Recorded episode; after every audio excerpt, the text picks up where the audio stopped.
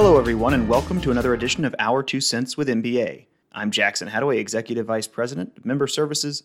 We're glad you can join us. Before we get started, we wanted to do something a little different. Moving forward, we'll be introducing endorsed partners as a part of our podcast program. This will give you a chance to learn a little bit more about companies that work closely with banks across the state to improve services for customers and communities. Our first endorsed partner up is Purple Wave, and our Vice President of Legislation and Advocacy Programming, David Kent, conducted an interview with Dave Summers of Purple Wave to talk a little bit more about the company. Joining us today from Purple Wave is Dave Summers. And some of you may have met Dave at an MBA event over the years. And if you have, you probably know him as Purple Wave Dave. Dave, how are you doing? Tell our listeners a little bit about yourself. David, I'm great. Thank you. Uh, we're helping a lot of folks out in these times. Um, about me, I came on board with uh, Purple Wave in 2007, work as a lender liaison. My my role uh, within Purple Wave has grown through the years from cold calls to bankers and hearing a lot of Purple Who to nowadays running hard, making sure we're not selling assets out of trust, and helping as needed with lender referred work. No, well, that's that's great. I appreciate that, Dave. And why don't you tell us a little bit about Purple Wave and, and the services that you provide to banks and, and to a lot of our member banks?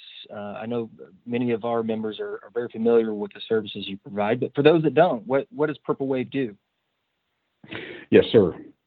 Um, Purple Wave is an online equipment auction. We create liquidity from construction, ag, and titled assets. And the, the process uh, is we note it as straight, simple, sold. We go to the assets, gather information, take photos, build listings, market and sell the assets. We collect the payments. The buyers go to the sellers and remove the assets. And we then assign the net proceeds. No, and that's great. I know how how simple that that process you make it uh, for our banks, and um, we we certainly appreciate that, and I know our banks do too. And and we also appreciate your time today on the on the call. Uh, one last thing before we go, though, tell our listeners how to get in contact with you and your team over there at, at Purple Wave. Well, and and thank you, David. Yes, sir. Um, we appreciate our MBA partnership I, uh, in preparing for this uh, this call, I I thought about this during the week. We I visit with the Missouri banker uh, probably, if not every day, at least three or four times a week because uh, we share many mutual customers. Um, purplewave.com is is our website and my contact information can be found in there so if i can help in any way give me a call uh, shoot me an email, whatever you're comfortable with. And again, thanks a bunch. We we appreciate it. No, we appreciate you. Appreciate your support again. Uh, uh, you know of our banks and and of the Missouri Bankers Association as well. Uh, you've been an endorsed partner for for several years now, and it's always good. Although we we weren't able to to connect this year uh, outside of our control for reasons outside of our control, but we certainly appreciate appreciate your support during uh, our convention and during our executive management conference. And hopefully we'll get back to that starting again uh, next year. And we'll look forward to, to visiting with you and seeing you uh, during that time. So again, Dave Summers from MBA endorsed partner Purple Wave. For more information on the MBA endorsed partner program, uh, please visit uh, our website, www.mobankers.com. For more information on Purple Wave, again, you can visit purplewave.com. Thank you. Thank you to David and Dave, and now it's time for our regularly scheduled program. In this episode of the podcast, we conducted a follow up interview with one of our earliest guests, Casey Matthews, Chief Investment Officer for UMB Bank. Casey, early in the pandemic, gave us a projection for what it would take for the economic crisis to resolve itself, as well as what to expect out of GDP growth, and forecast for economic sustainability for the next two or three years. Since that time, we've seen the United States re enter a growth phase, And Casey joined us again to discuss what to expect throughout the course of the next year, as well as what kind of hindrances might remain on the economy if things related to the virus or to stimulus were to change. So, with that, please welcome Casey Matthews, Chief Investment Officer for UMB, as he dives deeply into what the economic forecast for 2021 portends. Well, again, thanks for having me. It's always good to talk to you about the economy and markets. Um, I'm Casey Matthews. I'm the Chief Investment Officer for UMB um, here in Kansas City, Missouri as I said, about a year ago, we had an interview with you where uh, you talked about the economic forecast leading out of 2020 and into 2021. And I think we had kind of settled on an, an L shaped or a slow, very gradual checkmark recovery. Now we're kind of in the first stage of 2021. We have better vision, as you tend to do in economics once you know where things stand. So I want to start with just asking you about GDP growth now. What are your expectations for GDP in 2021? Yeah, well, let me let me clarify that because what happened is uh, a year ago, we thought that we would see an upward sloping L, maybe it's the Nike swoosh type recovery in the economy. And I think it was a little bit better than most people expected, maybe a little bit better than we expected as well. So the economy is healing. Uh, we expect to see robust economic growth this calendar year, 2021, for a couple of reasons. One is we're still in recovery mode. What I mean by that is if I take you back to the fourth quarter of 2019, the high water mark as far as GDP is concerned was $21.7 trillion. And we all know what happened in the beginning of 2020, but by the end of 2020, GDP was only at 21.4. It still hadn't eclipsed or passed the pre crisis level. So when you're in recovery mode, you can get some bigger GDP numbers. The second reason why I would suggest we're going to see robust numbers is stimulus. And I assume we're going to talk more about that momentarily. But we know we had uh, significant stimulus back in March, the CARES Act, $2.2 trillion. We got $900 billion in December, approved by President Trump. And we know that one of the top priorities with President Biden is more stimulus. So, an incredible amount of liquidity in the marketplace. Number three would be the COVID vaccines. There's been some fits and starts with the distribution of the vaccines, but I think states are getting better better at it. The supply of the vaccines coming on uh, with other uh, manufacturers, pharmaceutical companies coming online with their own vac- vaccine. So, as more and more uh, parts of the world get vaccinated, the economy will lift any restrictions and people will feel comfortable and safe going out and consuming, thus supporting robust economic activity. And then lastly, it's just financial conditions. When I say financial conditions, I kind of it's a hodgepodge of low interest rates, easy um, uh, credit. There's a, credits available, currencies, all those go into a financial conditions index, and it's very accommodative. For those reasons, I think you'll see somewhere between 4 and 5% GDP. I remember you had a contraction last year. It was 3.5% last year, severe contraction. But for, if, if we really get our hands around the, the COVID situation, the sooner we do that, I think the closer you'll be to 5% and maybe even above 5%. That's kind of the whisper number out there, better than 5%.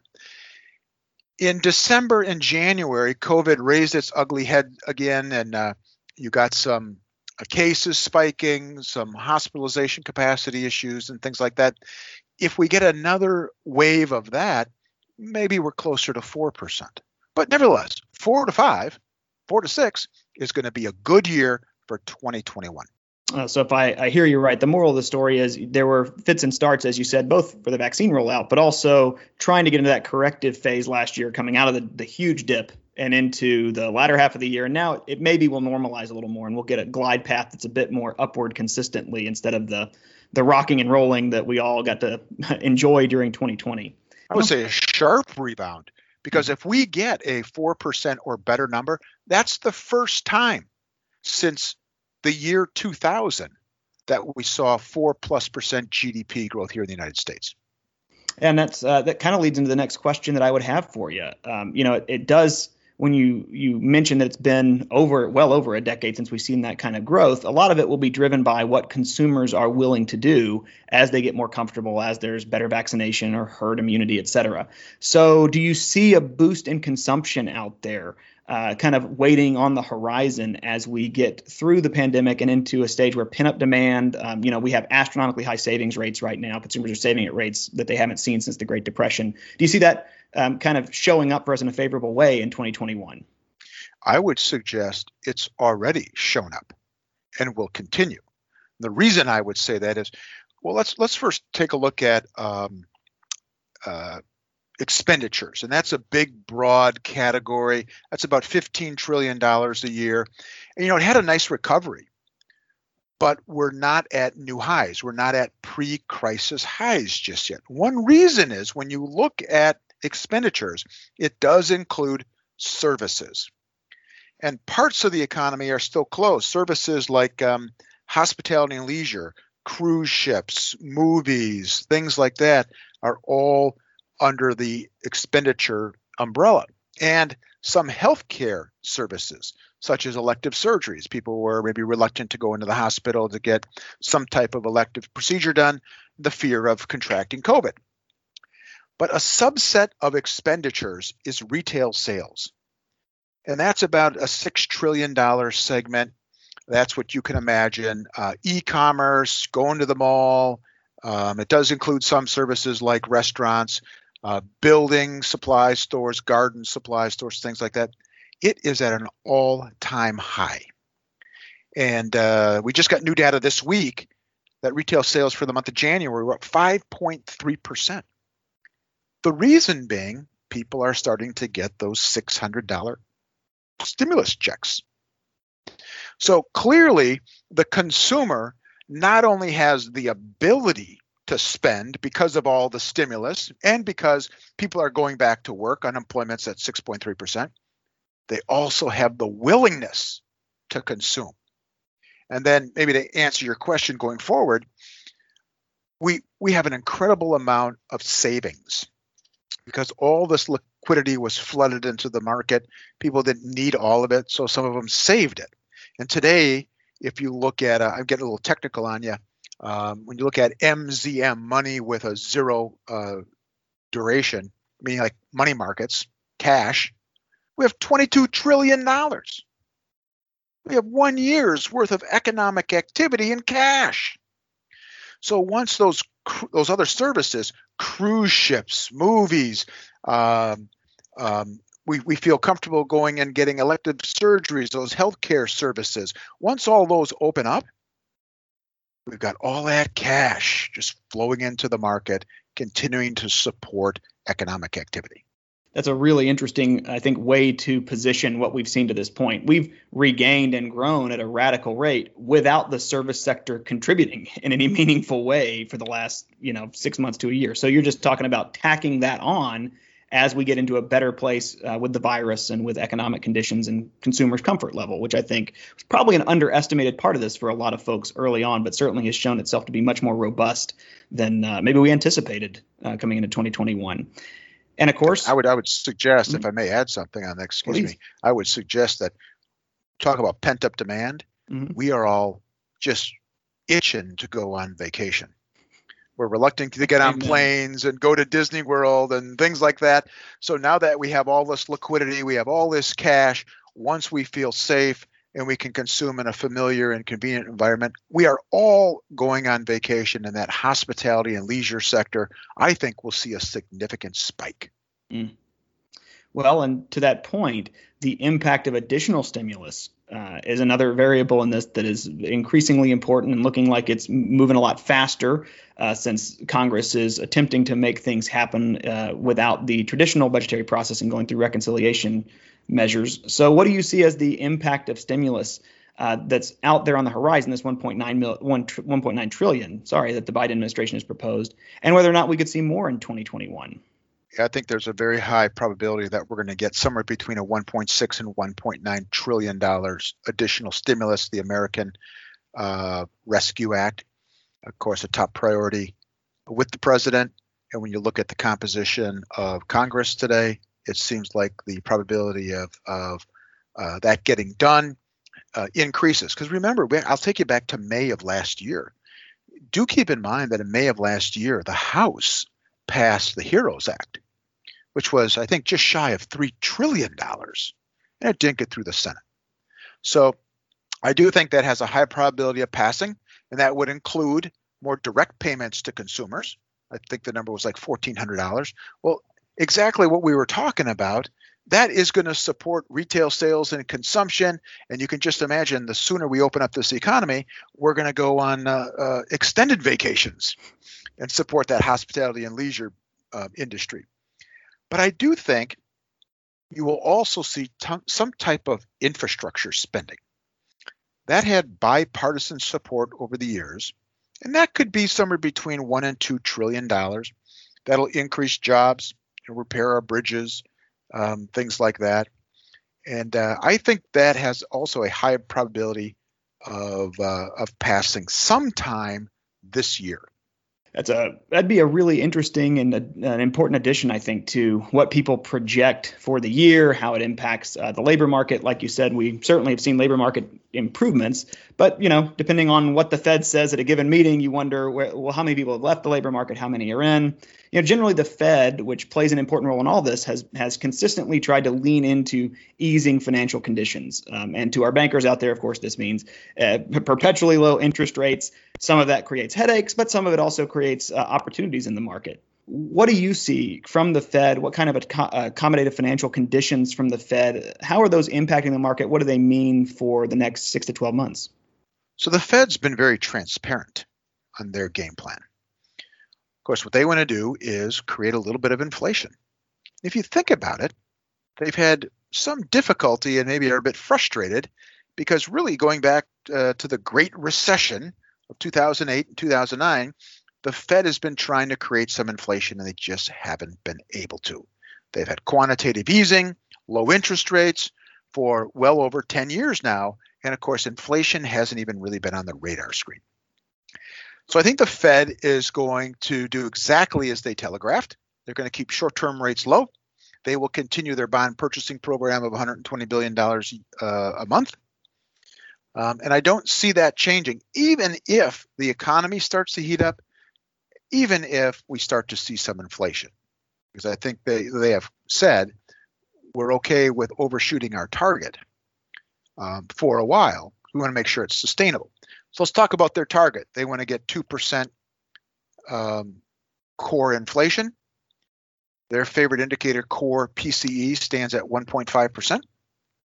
And even if I look at long term inflation expectations, I look at the five year, five year forwards, um, the futures market, and the expectations are something like 2.1% inflation five years from now, right at the Fed target. I would I would suggest that that is probably our most significant risk that we've identified at this time, and that is a surprise with inflation.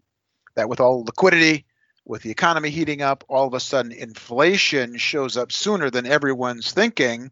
And then the Fed starts talking about controlling inflation, and we have another 2013 uh, uh, uh, taper tantrum.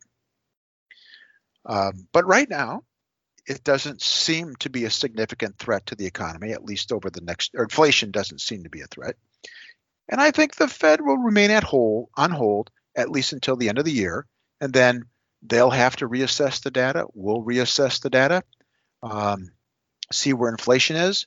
And if their if their tune changes a bit, then we'll have to make some changes in portfolios. But right, but right now, I think the Fed keeps a very accommodative posture. Well, and on the other half of the, or maybe the other side of the line, you have corporate earnings, you have equity markets. Um, certainly seen a lot of excitement there in the past month or so, maybe more than uh, most of us would have ever expected. But right now, when you look at corporate earnings and equi- equity markets, how are you expecting them to fare? Earnings will just be great. You know, last year we had an earnings contraction, 2020, because parts of the economy shut down. So this year we expect something north of 25% earnings growth. We could get to 100 uh, pardon me. We could get to 170 dollars of earnings on the S&P 500, and that'll be an all-time high. So that'll be good. But valuations in the market still remain slightly stretched. So right now we trade at something like 20 oh 24 times uh, uh, next year's estimates. And that's a bit rich. Uh, typically you the average a long-term average is something like 16 times forward earnings. But you know i don't like to broad uh, cast these very broad nets on valuation. What i mean by that is i think you have to look at the current environment and then say where should valuations be? So as we just talked about an incredible amount of liquidity low interest rates uh, accommodative fed low inflation threat. And when you go back in history, you don't have a, a perfect um, comparison, but you have similar environments where, in that case, guess what? You can have rich valuations. So when you compare that, you know, 23, 24 times forward earnings to historical periods that are similar, you're like, hey, it's right on top of where it should be. But like I said, if the environment changes, well, guess what? The market's going to be repriced. But for the time being, I think markets could continue to move higher and possess a richly valued uh, evaluation attached to it because of the environment. Like I said, when you see inflation and you see spiking rates, well, guess what? Valuation is going to change. But I would say for the next year, maybe even 12, uh, 24 months, I think the you can justify the valuation given the current environment. Well, and to sidetrack just a hair outside of traditional banking conversations, but into an area that many people have found interesting in the last month, I do want to ask you more specifically about what your thoughts are on recent excitement in the equity markets, driven by the GameStop phenomenon, the Reddit phenomenon that caught all our attention now is catching congressional hearings. Does this signify to you fundamental changes in the way that equities work, that the way the market will function? Is it just a blip? Is it something that we should stay tuned into? Uh, what are your thoughts generally on on how that transpired and what it might mean for uh, the market moving forward? You know, I don't believe. Now, I, I would tell you that I've been in the business for 30 years, which probably tells you nothing more than I still have a lot to learn. But uh, you know, you, eh, over 30 years, you see a lot. But uh, you know, some of this is not new. I always get a little bit of a kick out of people say we've never never seen anything like this. But you know, if we walk down memory lane together, we can we can go back to the early 20s when there was a um, a grocery store chain called Piggly Wiggly, which I believe still exists in parts of the south of our country. Um, but the same thing, it was a short squeeze, and the stock went from $30 to 124 ish, and then back down to 30. I'll take you to 2000, maybe a little more recent data. You, we may have forgotten that in 2008, Volkswagen was actually the largest company out there because the stock went from 50 to 275 down to 70. And then, of course, just uh, 2018, Tilray, the uh, uh, marijuana company, you know, went from um, $17 to 220 down down to $31 Oh, some people that got the trade right and they're very happy to tell the media that look how easy it is to make money in the market. You never hear about the person that bought, you know, AMC at $25 a share or $15 a share and here it is at $5 a share. You know, so some of this I don't believe is new and one thing that I always like to communicate to our investors that trading's fine. That's totally if you want to trade that's totally fine. Trading, never confuse trading with investing. I mean, investing is not buying GameStop, a company that is on the brink of bankruptcy and running it up to $300 a share, right? So this will still come and go. I think we'll see more Piggly Wigglies, we'll see more Volkswagens, we'll see more Tilrays, we'll see more GameStops. But at the end of the day, um, to make money in the markets, I think you need earnings on a sustainable basis, and that's investing. And it takes time. There aren't any get rich quick schemes out there um, on a sustainable basis. So I don't think it changed anything. Maybe there's some new regulation that comes out there for the traders, but again, we're not traders. Not knocking trading, it's fine. We are investors, and it won't change the way we invest money.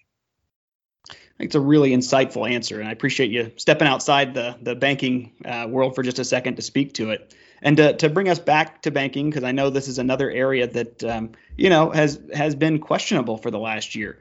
We we had seen endless what felt like endless M and A activity out there amongst banks for a, a, quite a run. Then we hit COVID, and now question marks about well, when is it worth it? Is it worth it? Will it be worth it? You know, if interest rates rates remain low what are you thinking the impact will be on merger and acquisition activity, specifically um, as it relates to needing to optimize profits, as banks really look at the balance sheet and think about what that profit looks like? Well, I think you'll you'll continue to see consolidation in the finance and banking world. I think to survive today in that in that sector, you uh, you need a, a very robust digital platform then you're still going to need some of the bricks and mortar. So if you're lacking one of them, some type of merger and acquisition probably is prudent.